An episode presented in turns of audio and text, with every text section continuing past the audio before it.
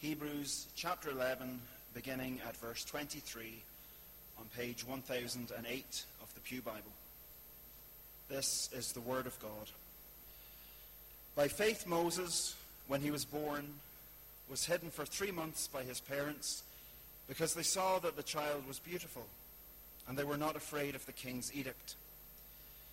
By faith, Moses, when he was grown up, refused to be called the son of Pharaoh's daughter, choosing rather to be mistreated with the people of God than to enjoy the fleeting pleasures of sin. He considered the reproach of Christ greater wealth than the treasures of Egypt, for he was looking forward to the reward. By faith he left Egypt, not being afraid of the anger of the king, for he endured as seeing him who is invisible. By faith he kept the Passover and sprinkled the blood, so that the destroyer of the firstborn might not touch them. By faith the people crossed the Red Sea as on dry land, but the Egyptians, when they attempted to do the same, were drowned. This is the word of God, and we thank him for it. Hebrews chapter 11, beginning at verse 23 on page 1008 of the Pew Bible. This is the Word of God. By faith, Moses, when he was born, was hidden for three months by his parents because they saw that the child was beautiful and they were not afraid of the king's edict.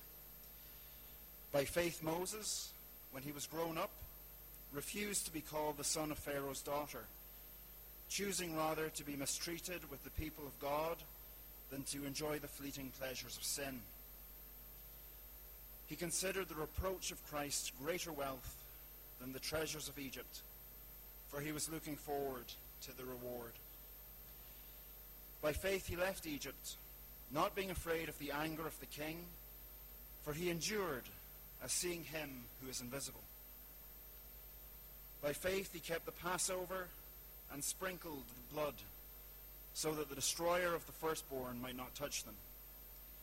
By faith the people crossed the Red Sea as on dry land, but the Egyptians, when they attempted to do the same, were drowned. This is the word of God, and we thank him for it. I was reading during the week about a few companies that were pivotal in the Second World War. And, folks, some of the things that I discovered were absolutely shocking. Did you know, for example, who provided the technological equipment that enabled the Nazis to run the Holocaust? IBM, whose computers we still use. Did you know that uh, Adolf Hitler hired a certain man to build a car for the Germans? That man was Dr. Ferdinand Porsche, that Porsche, who designed the revolutionary Volkswagen Beetle. And you will never guess who designed the SS uniforms. Scott guessed Primark? No. A certain fashionista called Hugo Boss. Each of these companies, in a certain degree anyway, has managed to hide their past. We don't tend to see a Volkswagen Beetle and think Hitlermobile or Hugo Boss and think of the Nazi uniform. We probably, on the surface, associate Porsche and Volkswagen with quality cars. Right, Davy? Yeah. IBM with pretty reliable computer systems, and maybe Hugo Boss with high quality material top notch stitching, and flattering but daring designs. That right, Scott? He's the boss. But, folks, even if we start digging into our own history, we might not have to go back too far before we find a black sheep in our family. And who knows, maybe it's us. A few skeletons in the cupboard when I was preparing this week, I found a pretty big skeleton in the cupboard of someone that we think we know. Someone that we think we know very well. Not me, and I can see some folks getting very nervous. Don't worry, folks, it's Moses. When we go through Hebrews 11, and I do hope that you'll remember we've been looking at the big players of the Old Testament and how they have been saved by faith.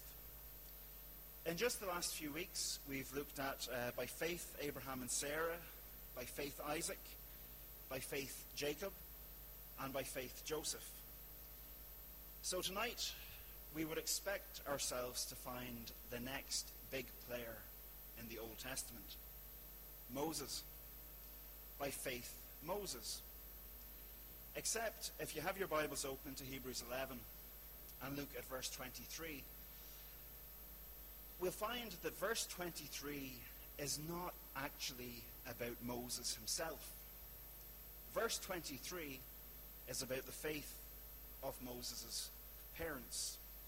We read, By faith Moses, when he was born, was hidden for three months by his parents, because they saw the child was beautiful, and they were not afraid of the king's edict. Here, the author of Hebrews could have gone straight in to the life of Moses. But instead, he puts in that little verse about the faith of Moses' parents. He doesn't even mention them by name, he just calls them his parents. I found that very interesting. If there's a difference in sequence in the Bible, usually the author is trying to point us to something.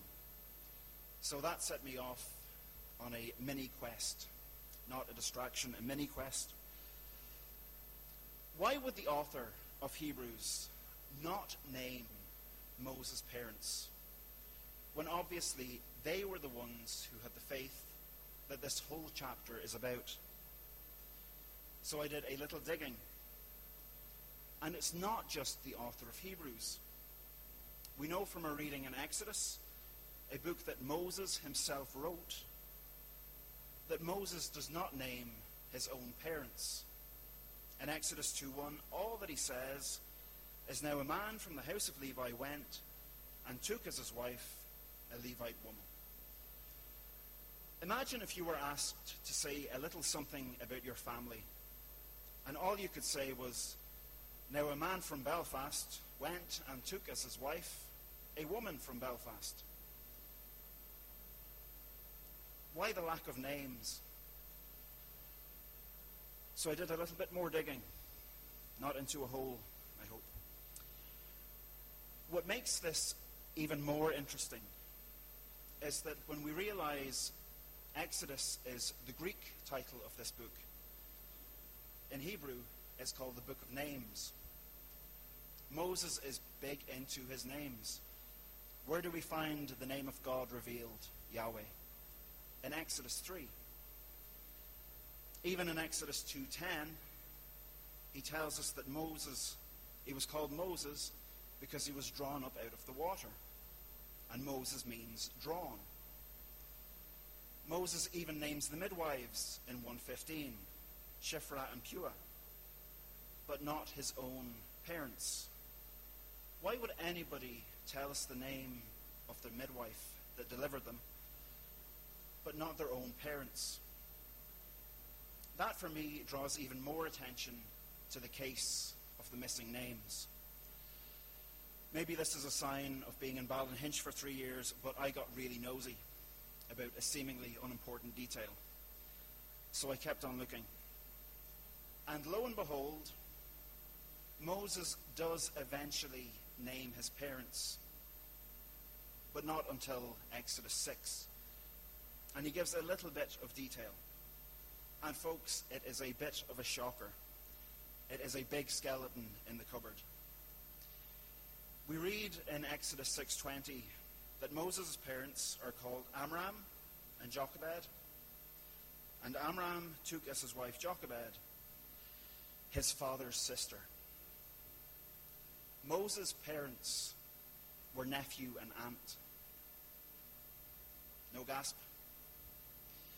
Imagine going on Who Do You Think You Are on the BBC, drawing up your family tree, and coming across that. Folks, does that change how we might think about Moses? That he was the son of what in reality is an incestuous sexual relationship. That might shock you, or you might be wondering there, sitting there wondering, why is he telling us this? The reason that I think this is important is because it gives us a little bit of insight into who Moses is. Ironically, it's a relationship that would be forbidden under the law from Leviticus 18, where Moses himself would write, Do not have sexual relations with your father's sister. She is your father's close relative. Could you imagine writing that if you were Moses, knowing that it was that relationship that had actually produced yourself? We don't like speculation. But as well as the knowledge about who you were, can you imagine what the social stigma of that would be like? Imagine being known as the man whose parents were aunt and nephew. Imagine growing up with that stigma around you. Imagine if that is how you were known. Folks, if we do a little bit of digging in Scripture, we find that humanly speaking, Moses actually doesn't seem to have a, a whole lot going on for him. If his own family situation was a stigma, nobody would envy their situation in society. Imagine on top of that, if your race meant that you were doomed to work as a slave with back-breaking labor for the king of a superpower. And imagine that king, the leader of that superpower, got very paranoid about a rebellion and so decided to kill the newborn babies of the slaves to stop any possible uprising. And imagine Moses was one of those babies. Humanly speaking, Moses did not have a lot going on for him. But in the faith, in the faith that his parents had and that God would keep him safe, his parents hid him. Their past didn't define them, but certainly their faith would. And somehow, that act of faith would change everything. Because of that act of faith, this boy, this boy who's born into an incestuous family, bound to be a slave, facing the certain horror of death, he would find himself leaving the horrors of slavery, the evils of oppression, and being adopted by the very daughter of the king who had signed his death warrant and who oppressed his people. Imagine Moses now. Moses was no longer the Hebrew slave with the aunt and nephew social stigma or the death sentence hanging over his head. Instead, Moses was saved from all of that. And Moses grew up as royalty. He grew up as the son of the king's daughter. Moses was saved from all that. He was adopted, he was educated, he was loved. Moses became royalty despite of his circumstances. And we know from Acts 7:23 that that was Moses' life until he was 40 years old. 40 years old. I won't say it's the same age as Scott. But 40 years of being royalty. 40 years of not being the object of stigma or sorrow or mocking or slavery. So, folks, tonight I have a question for you. If you were in Moses' position, what would cause you to walk away from a life of privilege? What would cause you to walk away from a life of royalty?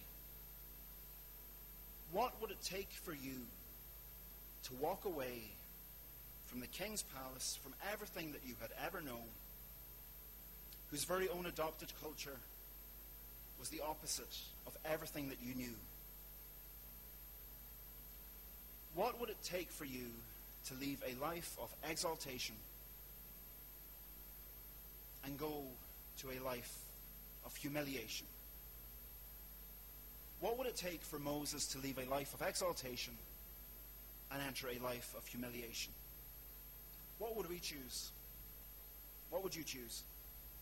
Would you rather be the prince of Egypt or be the son of a slave and his aunt? Royalty or slave? What causes someone to leave everything behind them? Well, folks, we get that very answer in Hebrews 11:26. We read that it was because Moses considered the reproach of Christ greater wealth than the treasures of Egypt, for he was looking towards the reward. Moses considered the reproach of Christ greater wealth. That word reproach means disgrace. The NIV says it really well. Moses regarded disgrace for the sake of Christ as of greater value than the treasures of Egypt because he was looking towards the reward. Folks, make no mistake, Scripture is crystal clear. Moses gave up everything the splendor, the glory, the beauty of that palace because he knew he knew that the disgrace that would result from following the Messiah was more valuable than anything that he could ever dream of in his 40 years in the palace. Moses' faith was in Christ, the Messiah, the King of heaven, not the King of Egypt. His faith was in the things that he could, uh, that he could not see, not the gold and the marble and the riches and the wealth that adorned Pharaoh's palace that he could see. We know from Scripture that in verse 26 that he looked with eyes of faith to the reward. The same reward, the same riches that Peter speaks of in 1 Peter 1. The same reward that Paul quotes in 1 Peter and 1 Corinthians 2 from Isaiah 64, where he says that no eye has seen, no ear has heard, no mind has imagined what has been kept for those who have been called by Christ. So, what did Christ call Moses from? Well, we know from verse 24 Moses refused the glory of the world. By faith, by faith, Moses walked away from the utterly false religious system where Pharaoh believed he was not only king, but was actually God on earth. We know in verse 25 that Moses chose to suffer with God's people instead of the glory. Because by faith, Moses knew that suffering with God's people was better than the fleeting pleasures of sin. He had the eyes of faith to understand that just because a godless world does offer a lot of pleasure, that that does not automatically make it a better choice than being with God's people. Pleasure or fun or enjoyment are not the defining characteristics of discipleship or worship or prayer. Neither is boredom, by the way. Those things are not the defining characteristics of our relationship with Christ. But Moses knew that he was not defined by his 40 years in Egypt or defined by the choices that his parents made. He was not even defined by what the five senses find pleasurable. Folks, I do not think that it is any stretch of the imagination to hear the words of Paul in Philippians 3:8, spoken with the voice of Moses. I consider everything lost because of the surpassing worth of knowing Christ Jesus my Lord, for whose sake I have forsaken everything. Moses knew the invisible reality over what we think we can see. Have we ever seen God? No. But blessed are those who believe yet have not seen. Moses' faith wasn't dictated by seeing King Pharaoh in a palace. Because even in verse 27 we read, He knew who was really king because he endured as seeing him who is invisible. Moses didn't trust the king he could see, but had faith in the king he could not. And he was proved right. Where is Christ right now? Still on the throne. Where is Pharaoh and where is his throne? In a hundred years, where will Christ be? On his throne. In a hundred years, where will Kim Jong un be? Or the politicians and the pressure groups that are trying to push Christians out? Who knows? Where did Pharaoh, or where did the Egyptians eventually end up, according to verse 29? Drowned in the waters of judgment, while Moses led God's people through right on dry land. Folks, why do Christians in our world suffer, as Garnet mentioned in the prayer? What convinces a man or a woman or child that to be tortured beyond anything that we can comprehend, or stand up in a court in England and say things that they know will torpedo their career, what convinces people to do these things? Faith in the Son of God who loved us and gave himself for us. The same faith that Moses had, the same faith that drove Moses to do all these things, because they count the disgrace of Christ as more value than anything that the world has to offer us. He knew his need of Christ, not simply empty religious ritual. That's the point of verse 28. And it was by faith, not empty religious ritual, thinking there was some kind of magic in the Passover bread or magic in the blood getting uh, put over the lintel. Moses knew that it was Christ who would save through faith. Moses had a living faith that bared uh, fruit. A living faith that when we are called to go, we go. Even if it means leaving everything that we know right behind us for the sake of Christ. One thing that greatly encouraged me about Moses this week, and even growing up, like I love the stories of Moses.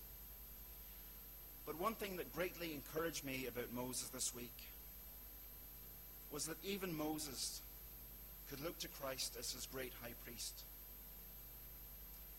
When we read that famous verse in Hebrews 4:15, I think that is very uh, applicable to Moses. For we do not have a great for we do not have a high priest who is unable to sympathize with our weaknesses, but one who in every respect has been tempted as we are, yet without sin. Imagine, folks, that Moses knew his need of a high priest, of an intercessor, of a savior, of a Christ who could sympathize with his weakness. Moses had a great high priest who would leave the splendor of the king's, the true king's palace in heaven to enter a world full of disgrace and suffering. Moses had a great high priest whose own family situation was the object of mocking and scorning. We know that from John 8, that Jesus' family situation was actually a source of attack for the Pharisees. read, Where's your father? We're not born of sexual immorality. We have one Father, God. Imagine the rumors. Oh, I heard his mother was pregnant before they got married.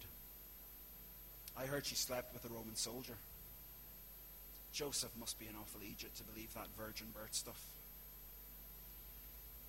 Instead, Moses had a great high priest who left the splendor of the palace and who was rejected, one who came to his own, but his own received him not, the one who left a life of exaltation for a life of humiliation. But, folks, a life of humiliation is not the end for Moses. Not the end of Moses' story at all. In Mark 9 4, we read about the transfiguration. We read, There appeared Elijah with Moses, and they were talking with Jesus. Moses, the one who left everything because he considered the disgrace of Christ as greater wealth than anything Egypt ever had to offer. Greater value than all the fleeting pleasures of sin.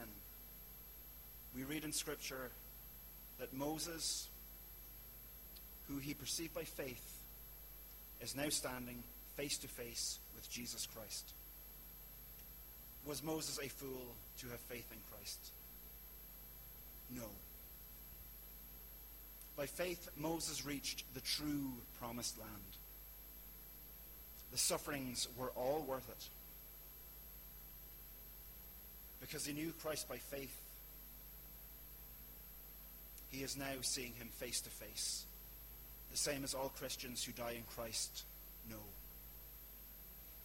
Folks, I know that following Christ sometimes feels like it absolutely stinks. You will lose friends, family will cause you hassle, the gossips will think that they find something that they can belittle you with behind your back, because everybody knows what it's like to be a Christian, except Christians. The squeeze will be more on Christians in the days to come, be in no doubt. But the book of Hebrews was written to encourage believers in a very similar uh, set of circumstances. Folks, even at this particular point, if you feel like throwing in the towel and walking away from everything, and you know, sometimes that does seem to be the sensible option. And you have people who are doing everything in their power to draw you away from Christ and to be conformed what you need to do for them to receive their honor, their glory. Know, Christian, that you have a great high priest who is, un, who is able to sympathize with you in your weakness. One who, in every respect, has been tempted as you are, yet without sin. So, Christian, with confidence, draw near to the throne of grace that you may receive mercy and find grace to help in times of need. Tonight, we thank God that we have a faithful high priest, a merciful high priest, a gracious high priest who did leave the splendor of the king's palace to come to us, to enter our world, to die for us, to save us. The one who left everything to save us. And since we know that, since we know we have a great high priest who has done all of that for us, the author of Hebrews in chapter 4 tells us, let us hold fast our confession. Let us keep on going and let us encourage one another to keep on going.